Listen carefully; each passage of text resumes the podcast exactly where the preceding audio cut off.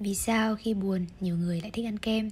Trong Friends, khi Chandler buồn, Monica và Rachel đã đưa cho bạn mình một hộp kem như một cách giải sầu.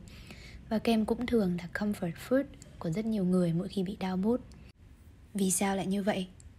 Theo thuyết serotonin, đồ ngọt có thể giúp bạn bớt mệt mỏi và căng thẳng. Serotonin là một chất dẫn truyền thần kinh cần thiết để điều chỉnh tâm trạng. Các nhà nghiên cứu tin rằng việc mất cân bằng serotonin có thể dẫn tới bệnh trầm cảm. Và kem hay nhiều đồ ngọt khác là loại thực phẩm khuyến khích sản xuất serotonin, dầu carbon hydrate giúp tự chữa bệnh trầm cảm. Một nghiên cứu ở Đức cũng chỉ ra rằng khi con người ở trạng thái hạnh phúc hoặc buồn bã cực độ, vị giác của họ sẽ nhạy hơn, nhưng khả năng nhận biết chất béo lại giảm đi.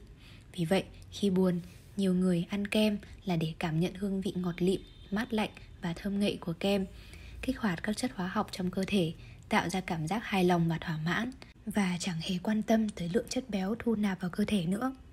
Vậy nên, khi bạn thấy ai đó ăn quá nhiều kem trong một ngày thì có nghĩa là người đó đang rất buồn đấy.